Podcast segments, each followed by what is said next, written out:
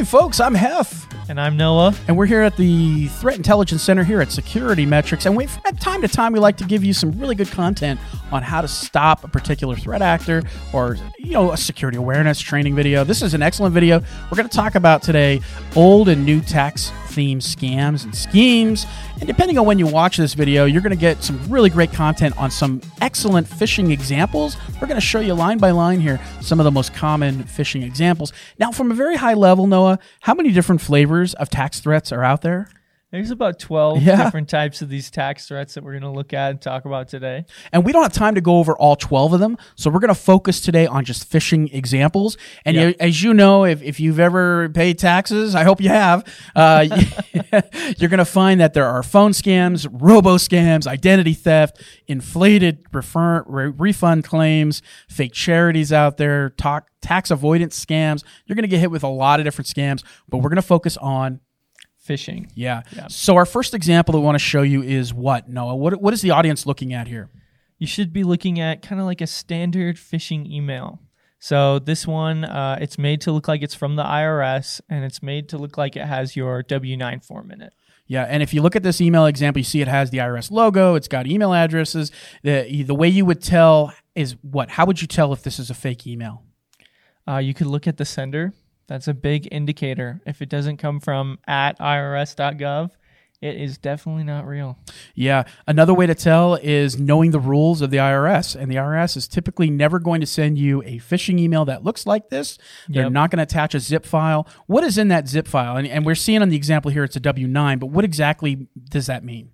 Yeah, so inside that file, when you unzip it, it's got a Excel spreadsheet with some malicious scripts in there and macros. Yeah, and it could be a Word e- example as well. Yep, could um, be so anything. This is one standard example of a phishing email from the IRS.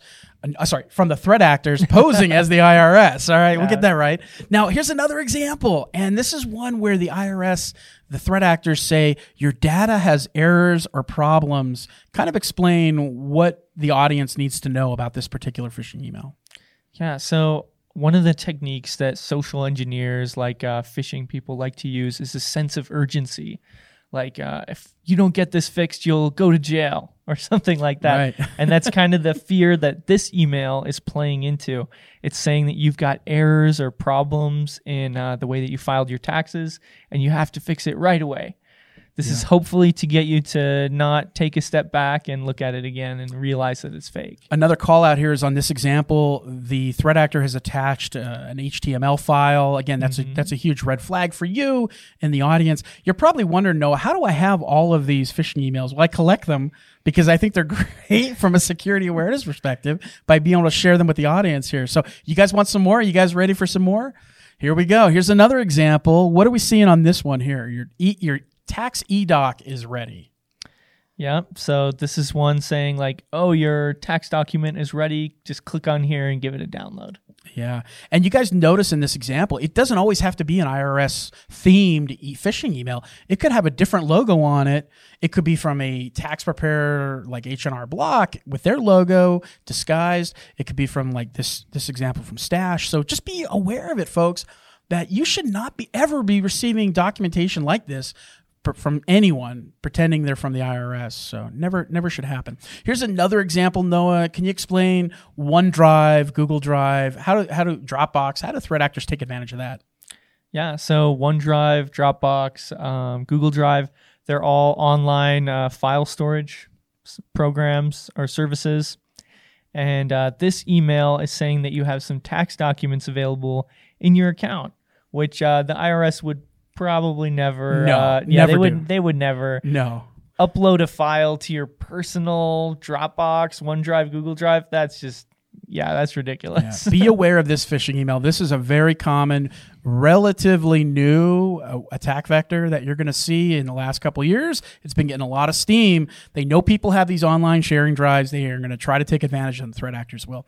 Another example I want to throw out at you is this one, where what? What are we seeing here, Noah? Yeah, so this is another one that's kind of playing into the urgency by saying that your account is uh, locked or restricted, and you're not going to get your much needed tax refund. Yeah, a lot of times too, they play on this this fear of you. You need to confirm your account. We need we need you to click here, confirm your account within a sense of urgency, 24 hours, and it could be from Intuit, a fake a, a threat actor posing as though they're from TurboTax, or a, a threat actor posing from the IRS. Again, that sense of urgency, that fear, you just got to be aware of it, folks. Um, it's it's tough. It's a lot of examples. Here's another example where a, a fake a threat actor is asking you to update your tax filing information. Again, folks, just because you see the IRS logo doesn't mean you need to click on it. You need to p- perform your due diligence to make sure that you are not getting phished. All right, I want to talk about this one too is the tax payment deduction. And anytime you threaten somebody with money or payments or the fear of you know you're going to be sued by the IRS any of that kind of stuff people click on those kind of emails and that's what you see in this example. So income tax debit you see a receipt right? I mean if you get a receipt i mean and this is another phishing example that you see not just for the IRS but you get like an Amazon receipt. Oh here's your Amazon receipt and it's from a threat actor. What? I didn't i didn't click on that. I didn't buy that purchase. They play on that fear as well so this is one that you need to be aware of. Uh, you notice the words income tax department in this uh, threat email and this phishing email. Again, it, folks, be aware of this kind of stuff. Uh, you have to be, you have to know what the IRS is and, and does not do. What about this one, Noah? Yeah, so this one is saying that uh, like you've got free money waiting for you. You have an unclaimed refund. Yeah, in this example, at the amount is $791. The threat actor was really smart. They put a number in there. And if you were like, hey, I wasn't expecting a refund of $791, you're absolutely going to click on it and respond back to this uh, threat actor. This exact threat actor is actually asking for documentation. So they're trying to dive even deeper. This is like a multi stage type of phishing email. It's Yeah. not just get your attention and say, hey, we're going to refund you money. But in order to get that money, I need a copy of your passport. I need a utility bill. Full on identity theft. Yeah. Bad stuff, folks. Here is another example as we kind of wrap up this presentation today. Phishing emails asking you to review privacy policy changes. So again, the IRS is not going to ask you to do this kind of stuff. Click here to look at our new privacy policy and uh, a loyalty tax refund. Very similar to the other one. This is a, a Word document. There's some malicious macros in there that will then take control of your computer. And then finally, notifications playing on your fear of the deadlines. You Yep. you missed your deadline, Noah. You didn't pay. Going to jail. Your your tax application was not accepted. Again, folks, you got it. This is a real simple fish, and people click on it all the time. So great example to throw out at you. So five tips, and I think these tips are very good, not just throughout the tax season, but any kind of business you're doing business with to know what their rules of engagement are. And in the 1st one mm-hmm. here, Noah, what does it say? The IRS never initiates taxpayer communications through email ever.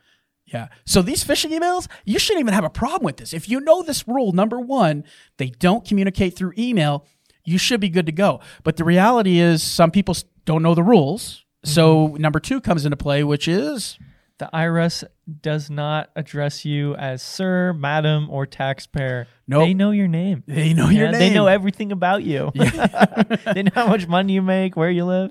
So that gets us to rule number three, which is so let's just say you forget rule number one and rule number two, and now you have a phishing email in your inbox. Never click on an attachment. IRS does not do that. They do not. Uh, they do not send links like that. They do not. Uh, you know any kind of attachment claiming they're from the income tax department or a tax prep firm like Intuit or uh, H&R, H&R Block. Block. Yeah, Um, you can. Good news is though, no, you can report phishing emails directly to the IRS. Can Yep. you go ahead and share that number? Yeah. So you'd uh, forward those to phishing at irs.gov. Yeah. And really, folks, the key takeaway here is never, never, ever respond to unsolicited emails. Hopefully you've got a good spam filter set up and hopefully you've you've seen this presentation. Uh, again, just don't do it. And remember, folks, the IRS will never, ever, ever, ever call you and demand immediate payment. So if you get those phone calls, get them all the time, right? We're going to threaten, take you to jail. No, no, I don't believe it. Again, folks, be smart, be diligent, and on behalf of all of us here at the Security Metrics Threat Intelligence Center, including myself, Hef, Never have a full sense of security.